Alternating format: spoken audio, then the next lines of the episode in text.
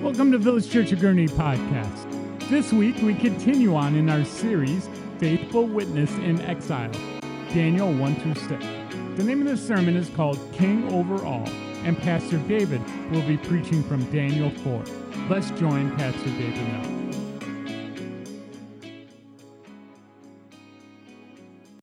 Please meet me in Daniel chapter 4, page 879 in the church Bible provided for you there. Daniel 4. We've been going through this series, Faithful Witness in Exile.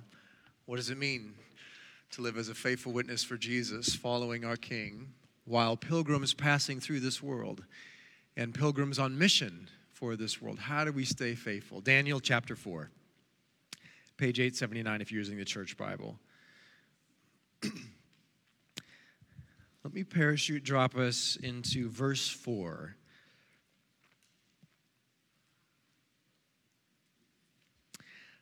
I, Nebuchadnezzar, was at ease in my house and prospering in my palace. Verse 4 gets us into the feet, into the sandals, if you will, of Nebuchadnezzar and look through his eyes at ease in his house and prospering in his palace. And it's hard to overemphasize just how on top of the world, not only Babylon, but Nebuchadnezzar truly was.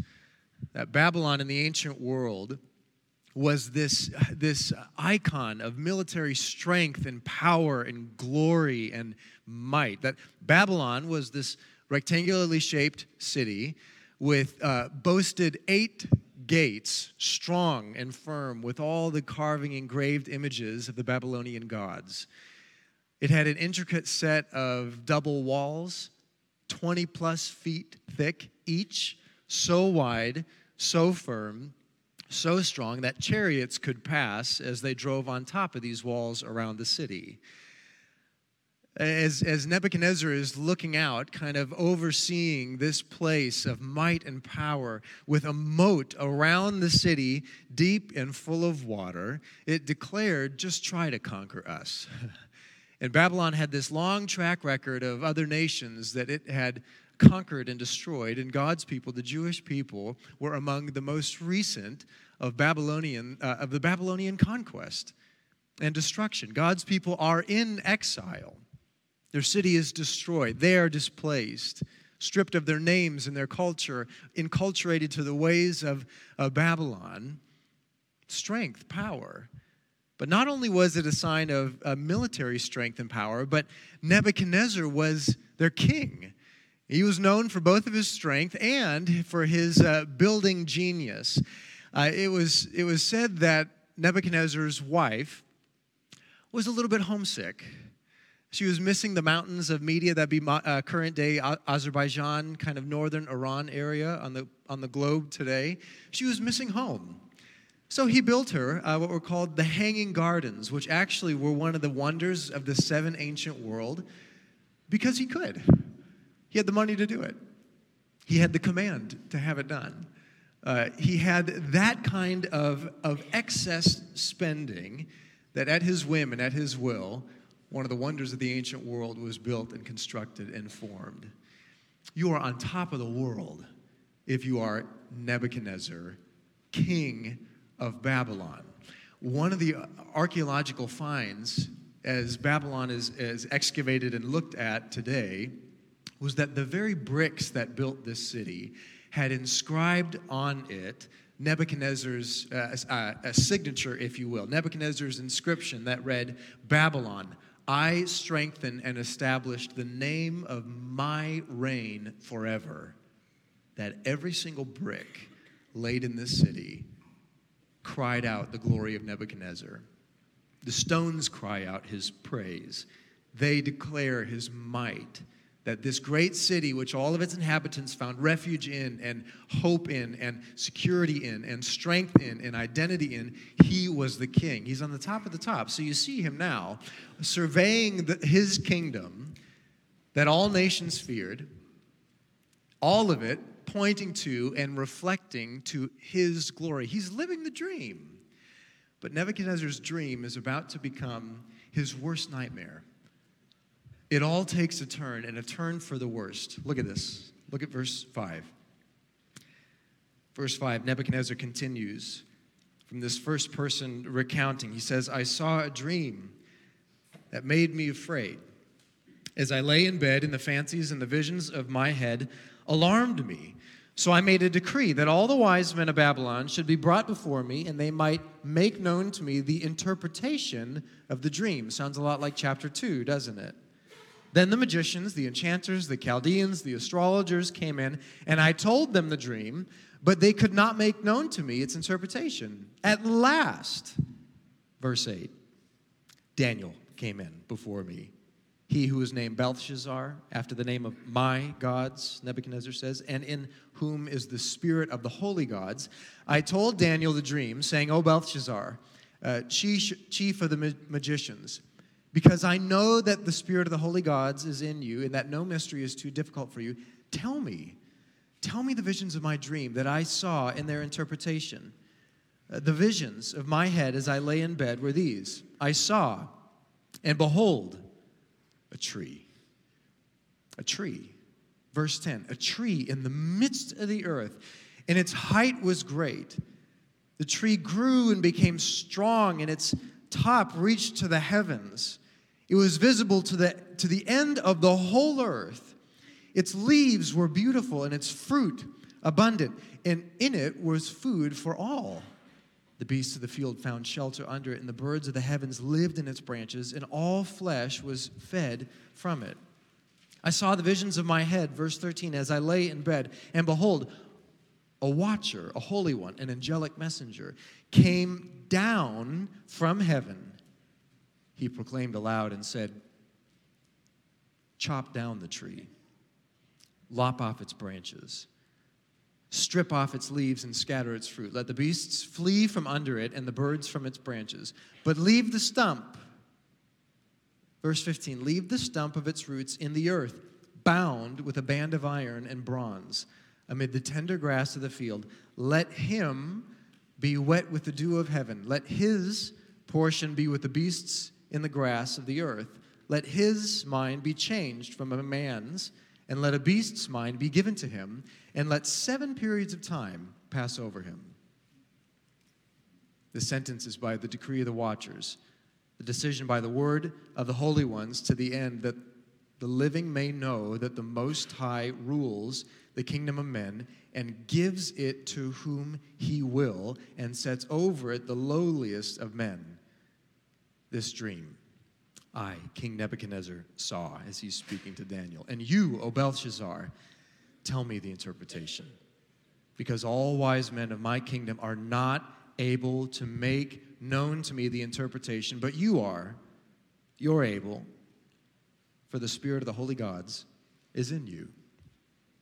That's the dream. And you can see it in your imagination, can't you? This tree, tall and proud that all the ends of the earth can see it. All the ends of the earth can see its glory and its might. It's reaching to the heavens. That this tree that grew would have weathered the, the storms of the seasons uh, year after year, that it, it's established and firm, its roots grow deep, that all the beasts of the field find refuge under its wings, if you will, of its branches. All the birds of the heaven find their home in it. It's abundant in fruit and helpful to all those around it. It's glorious, it's strong, it's powerful, it's mighty.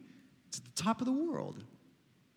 But all of a sudden, this angelic messenger comes and tells Nebuchadnezzar in this dream that this tree will be chopped down, cut down, yet a stump will remain.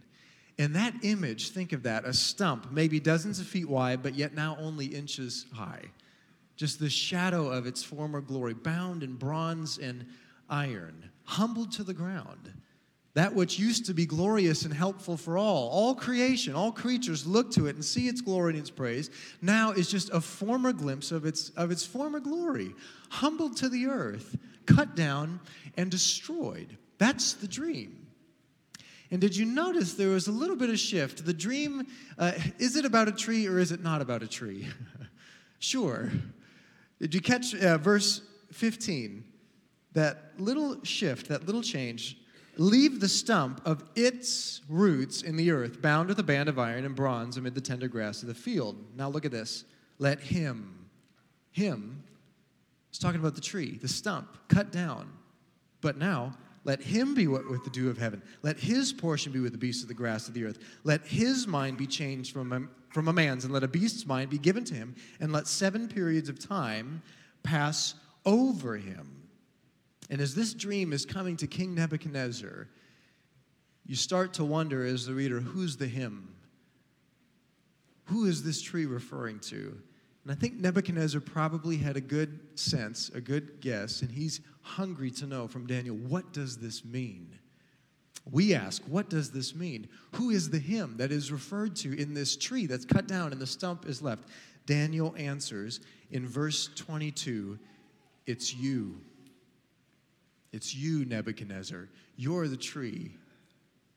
You're the tree, tall and proud, mighty and glorious. The, all the ends of the earth look and see your glory. All the inhabitants of Babylon find refuge under your wings. It's a declaration of your glory and your strength. But this tree that's going to be cut down and lopped down, the angelic messenger coming down from heaven, as God came down in the Tower of Babel, this desire to be built up and established, that our, that our name and our glory might be seen. God comes down, Genesis chapter 11. The angelic messenger comes down, Daniel chapter 4, and tells him this tree is going to be cut down. Daniel says, It's you. It's you. You're the tree. And Nebuchadnezzar, who is absolutely living the dream in the ancient world, everything was his.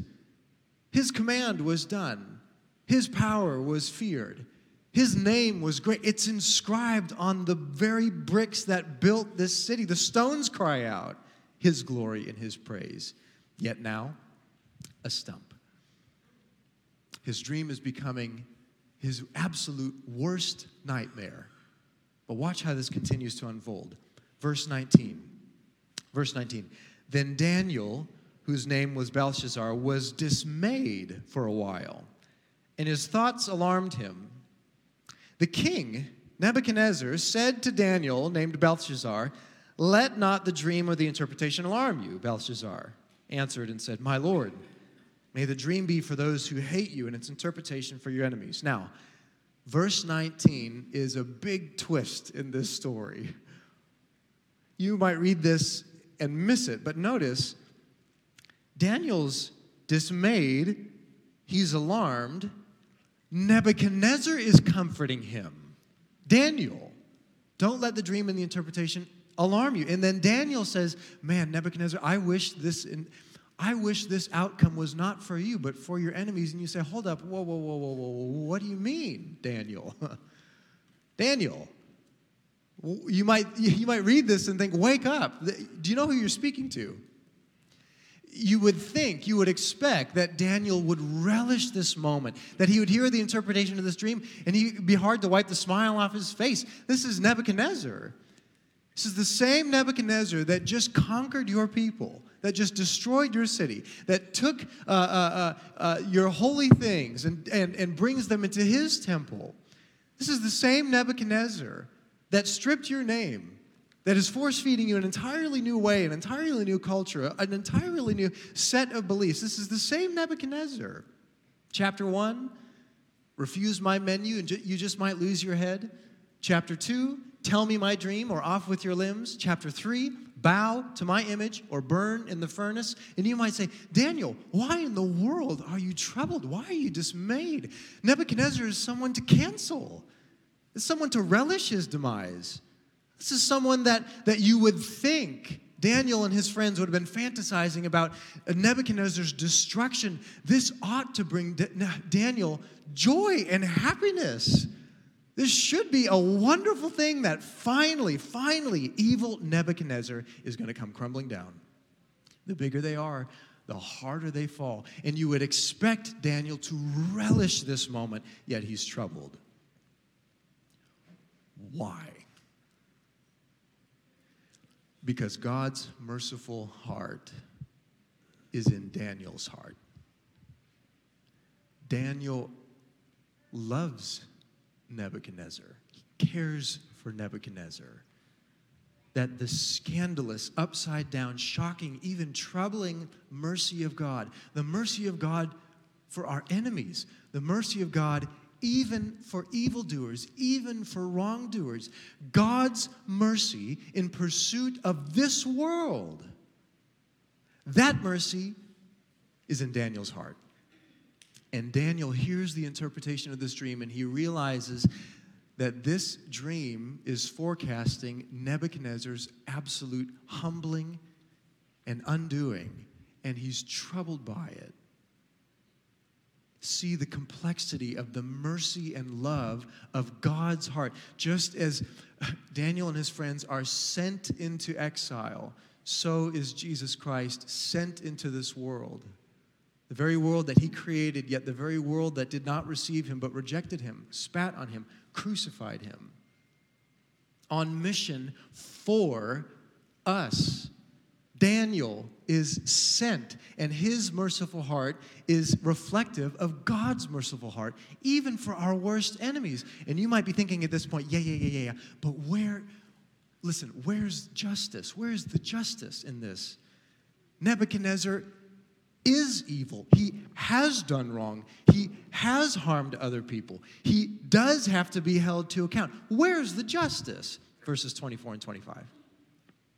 That's where it is, verses 24 and 25. Daniel goes on to describe to Nebuchadnezzar, This is the interpretation, O king. It's, it is a decree of the Most High which has come upon my Lord the king, that you shall be driven from among men your dwelling shall be with the beasts of the field. You shall be made to eat grass like an ox. You shall be wet with the dew of heaven, and seven periods of time shall pass over you till you know that the Most High rules the kingdom of men and gives to it, uh, gives it to whom he will. And it was commanded to leave the stump of the roots of the tree. Your kingdom shall be confirmed for you from the time that you know that Heaven, not you, heaven rules. It's forecasting his humbling, is forecasting his fall. But notice, notice, the same pronouncement that Nebuchadnezzar, justice is coming your way. Do you see that message of justice is not coming through with a relishing smile, but with tears? with tears? Is your view of God's heart big enough to handle both of those at the same time? Even for our ultimate enemies, even for things that have been wrong, even for wrongdoers that have done wrong and do need to be held to account. At the very heart of God, reflected through the words of Daniel, are telling Nebuchadnezzar, Justice actually is coming your way, Nebuchadnezzar, but Daniel is saying that with tears. Elsewhere in the Bible, in Ezekiel, God says, I take no pleasure in the death of anyone. This is not a moment to relish and to smile and to, to wring his hands and, and return and tell his friends, He's coming down. He's coming down. Daniel is sharing this message with tears of compassion for evil Nebuchadnezzar. Now, at this point, we say, how in the world can you reconcile both justice and mercy? How in the world can you reconcile both? How in the world do the, both of those fit together? Justice and mercy. How could both of those be handed even to our enemies? Some of you might be wrestling of how that's even possible. Others of you, or certainly your friends or family members, are even going to go so far as to say, How dare you? How dare you try to put those two things together for the Nebuchadnezzars of the world? People who have done wrong, who have made commands that brought about the harm of others. The bully, the abuser, the evil dictator. How dare you offer both justice and mercy and uphold and, and extend the courtesy of humanity even to the most evil of all of history? How dare you hold both? How do those two things fit together? They fit together ultimately through the door of repentance that leads to restoration at the cross of Jesus Christ. This is what the gospel offers, which is completely different from anything that you're going to find anywhere else. Any other religion, you're not going to find this scrolling online. You're not going to find this in films or things in the world today. The only place you're going to find this is in the gospel of Jesus Christ. That justice and mercy are not enemies of one another, but they're doormen. They're doormen that hold the door of repentance wide open, that all of sinful humanity, all of sinful humanity, are need to walk through that door of repentance and are called to walk through that door of repentance. Do you see what Daniel's doing? Listen to, listen to how he puts it. Verse 27. Verse 27. Therefore, O king, let my counsel be acceptable to you. Break off your sins. Break off your sins. You see, he's not downplaying Nebuchadnezzar's wrongs. He's saying, break off your sins. What you've done to others is wrong. It's harmful. It's, it's a sin. Break off your sins by practicing righteousness and your iniquities by showing mercy to the oppressed. Respond to your neighbor rightly. Rightly. That, they, uh, that there may perhaps be a lengthening of your prosperity. Do you see how these two things fit together? Repentance is the door that leads to restoration, that when we walk through it and find ourselves at the foot of the cross, we are able to receive the restorative, scandalous mercy and grace of God. Justice and mercy are the doormen to repentance. On the one hand, justice looks at the heart of Nebuchadnezzar and he looks at my heart. He looks at all of our hearts. And justice says to us, You're so broken, you're so lost. There's so many things that you have done wrong toward others. There's so many things that you've left undone that were right, that you sidestepped. Justice says to us, You have to walk through the door of repentance. There's no other way. You have to walk through. Wrongs can't be swept under the rug. You have to walk through this door of repentance. Mercy is the doorman on the other side, not enemies, but friends to one another. Mercy says, and I want you to come through. I want you.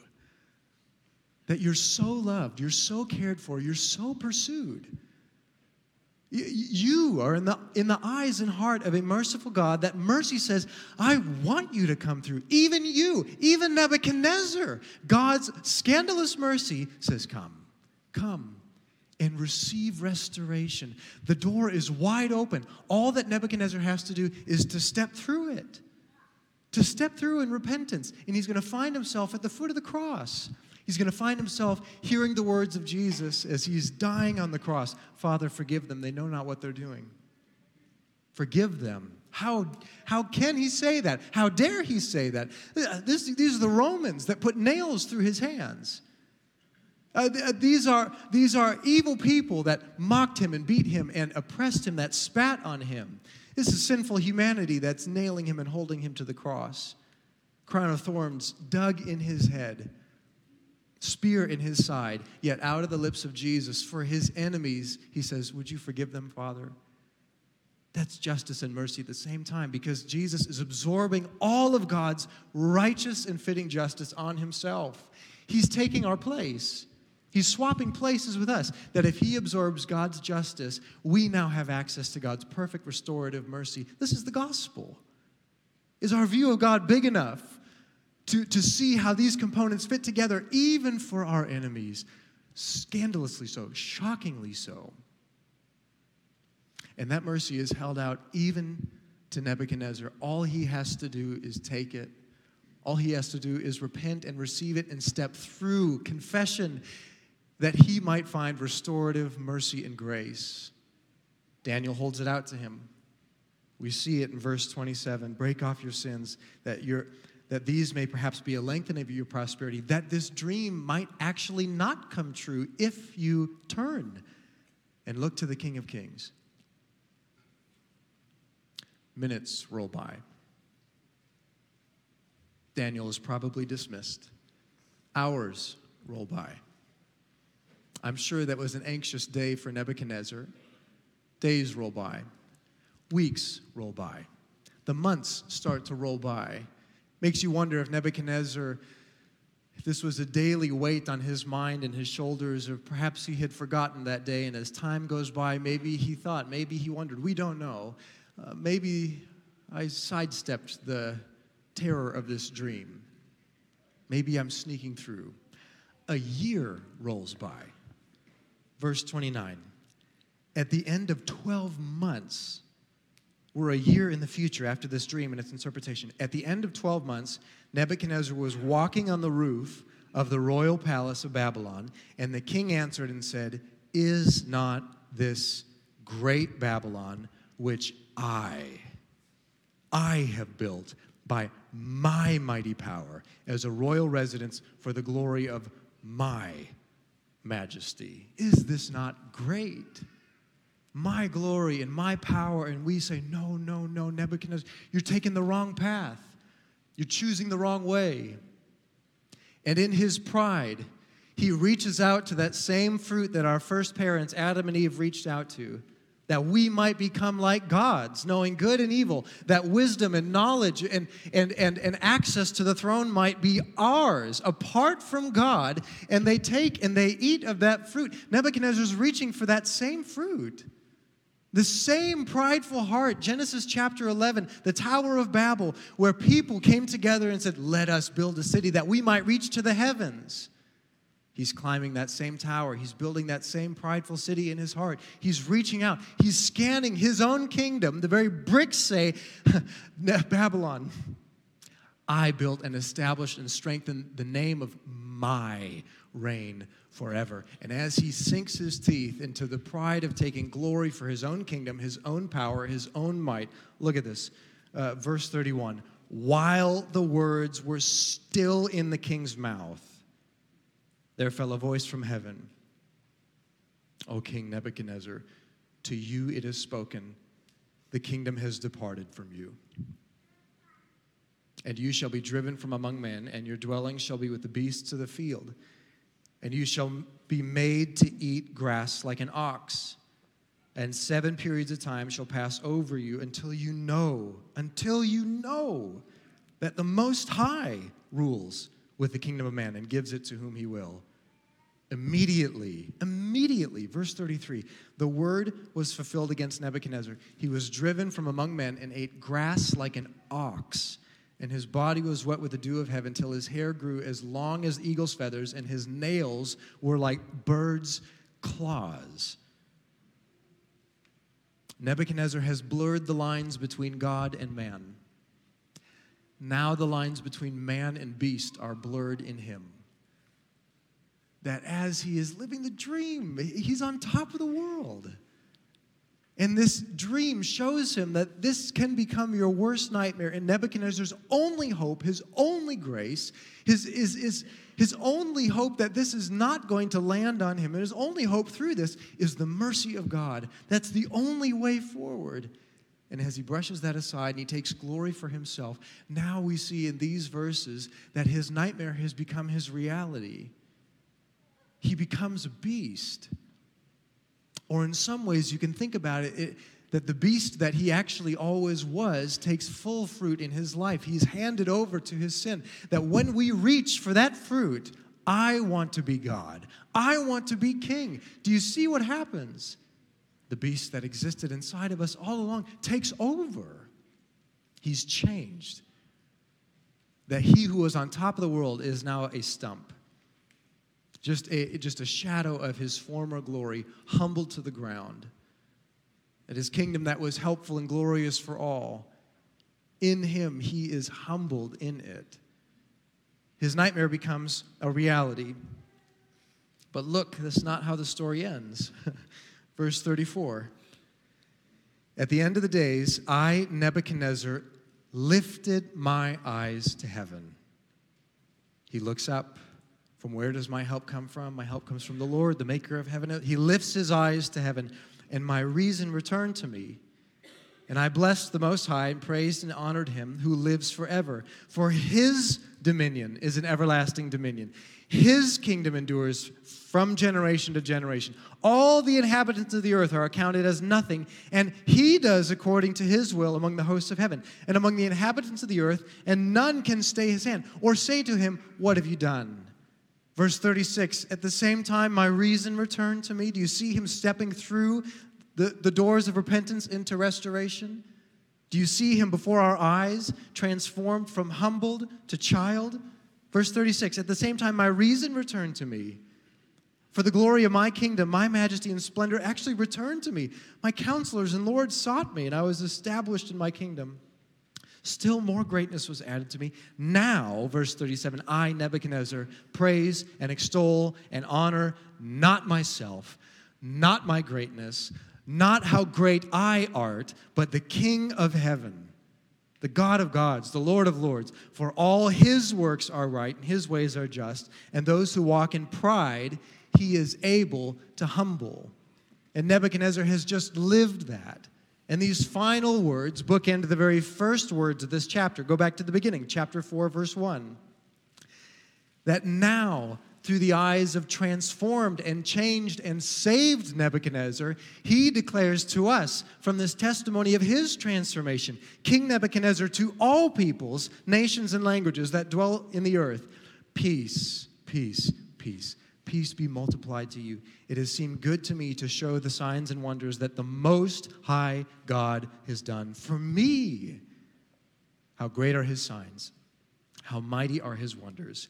His kingdom is an everlasting kingdom. His dominion endures from generation to generation. We are hearing the words of a changed person, a saved person that he who was once humbled as a beast is now considered a child of the king.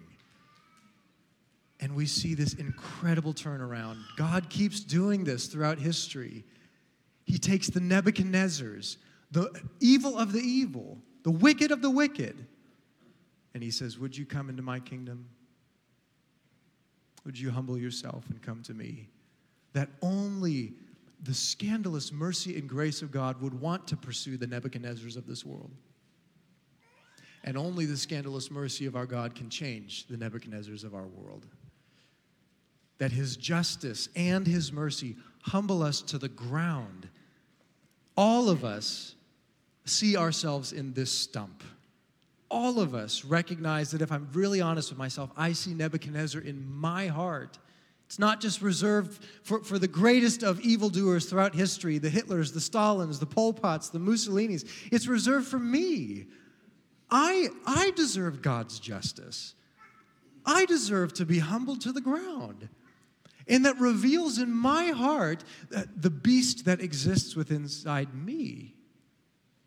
That if it were not for God's grace, I too would be among, I'd be with Nebuchadnezzar with the dew on my back a beast crawling around. Yet, yet, at the same time that God's justice and mercy humbles us, God's grace then pulls us out of the nightmare into paradise. It pulls us out of our lowest moments, pulls us out of ourselves into his paradise that we too can be transformed, drawn out, pulled out of the nightmare of the beast that exists inside of us into his kingdom as beloved and loved child, sitting at the table, eating the banquet with the king, loved, cared for, chosen, pursued, adopted, redeemed, forgiven, all because of God's mercy and his grace. And you get to the end of this chapter and you start to see the juxtaposition King Nebuchadnezzar on top of the world, on the greatest city in the ancient world on the height uh, of all of his reign, supreme, humbled to the ground, and you start to realize who actually is the true King of Kings. That all of the power and might and majesty that Nebuchadnezzar boasted, there is a king standing behind him who's king over all kings, Lord over all lords. And all of us are humbled in his presence, and then all of us who receive his grace are welcomed in. Who is a God like this? Who is a God like our God? This is your God. He's King of kings and Lord of lords. He's the true King. And if that is true, if that is true, the only response that's fitting for us is to humble ourselves. To humble ourselves to the God who is King over all. I think that's what this chapter is telling us and holding out to us, calling us to do. Humble yourself. Humble yourself to the God who's king over all, all kings, all nations, all things. He rules, He reigns. His dominion is forever. And the best way to respond to that, to His majesty, is humility. The best way to respond to His glory is my meekness. The best way to come before a holy God is to say, Lord, if it were not for your mercy and grace alone, I'd fall apart. It's you that has to pull me up out of the pit, out of, out of the nightmare that is my life, out of the beast that exists inside of me, into your loving grace and into your arms. And do you see how willing God is to do that? Yo, if He's going to chase the Nebuchadnezzars of the world, He can chase you and me. In His love and His mercy, He wants you. He wants me. Humble yourself. And that call to humble ourselves before God that touches every single one of us. There might be some of you here today that maybe you're still checking out Christianity. Maybe your parents have put all their eggs in the basket of Jesus, but you're not sure yet. Maybe your grandparents are following the way of Jesus, but you're not really sure yet. Maybe you've been coming on the arm of a friend. We're happy that you're here. Maybe you're checking things out. We're glad that you're doing that. But maybe you haven't decided yet. I don't know if I've taken that step through that door of repentance to stand firmly in the restorative grace of Jesus. I don't know if I've made that decision. Why not today? Why not today? That door is a well trod path that I have stepped through, that many others have stepped through all those who name the name of Jesus. Do you, do you see? Christianity is not God looking for the top of the class that we've achieved our way. And Christianity is, is simply those who are acknowledging, I am Nebuchadnezzar, I'm the beast. I'm the one in the field eating grass that the only hope I have is God's mercy and His grace. That door is wide open. It's calling you. Jesus is calling you that as justice searches our hearts, it humbles us, and that's a healthy thing. Don't feel the conviction of the Holy Spirit on your heart. Don't let it become a shame that drives you away from Jesus. Let it become a conviction that pushes you near Jesus. And then let mercy grab your hand and walk you through that door of salvation to hear the words of the King saying, I want you. I want you in this kingdom. I want you at the table. I want, I'm pursuing you, and I've been pursuing you longer than you might have realized. That Daniel and his friends, do you see this great recycling of God's sovereignty? Daniel and his friends are sent into exile, this horrible experience, but do you see God's loving heart through that? He loves Nebuchadnezzar, he loves Babylon. That means he loves you, and he loves me. And that door of salvation is wide open. Humble yourself before the king and find that this is a king that when you humble yourself before him, he doesn't cross his arms and put his hands on his hips and furrow his eyebrows and say, It's about time. No, no, no, no. He opens his arms, he lifts you up, he draws you in, and he throws a banquet, a feast, a celebration in heaven when all of us who are lost sheep, when we come home, humble yourself before the God who is king over all and come in. Come in. Come into his banquet table, come into his family.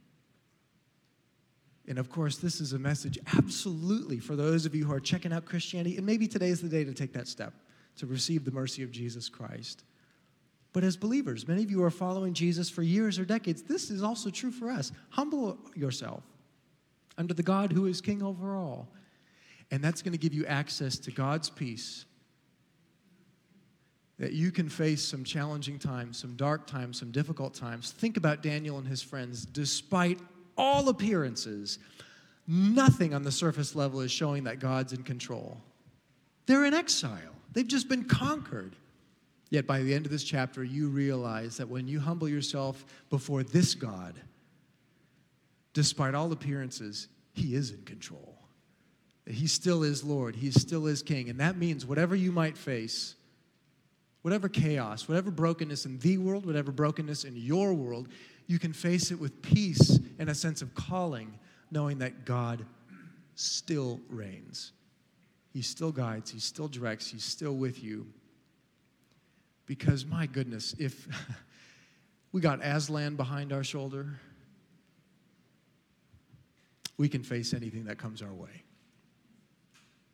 So may we humble ourselves before this great God, this great King to step into his family, maybe for the first time, or to step forward with a sense of peace and confidence that He's with us no matter what. Let's pray. Father, we, we need that. We need you.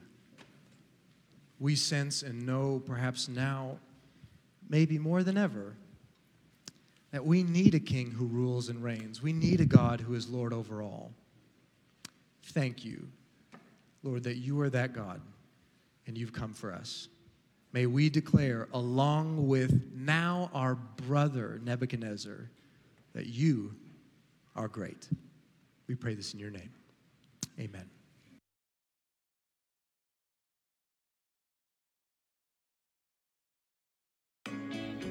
Thank you for listening to Village Church of Gurnee's podcast.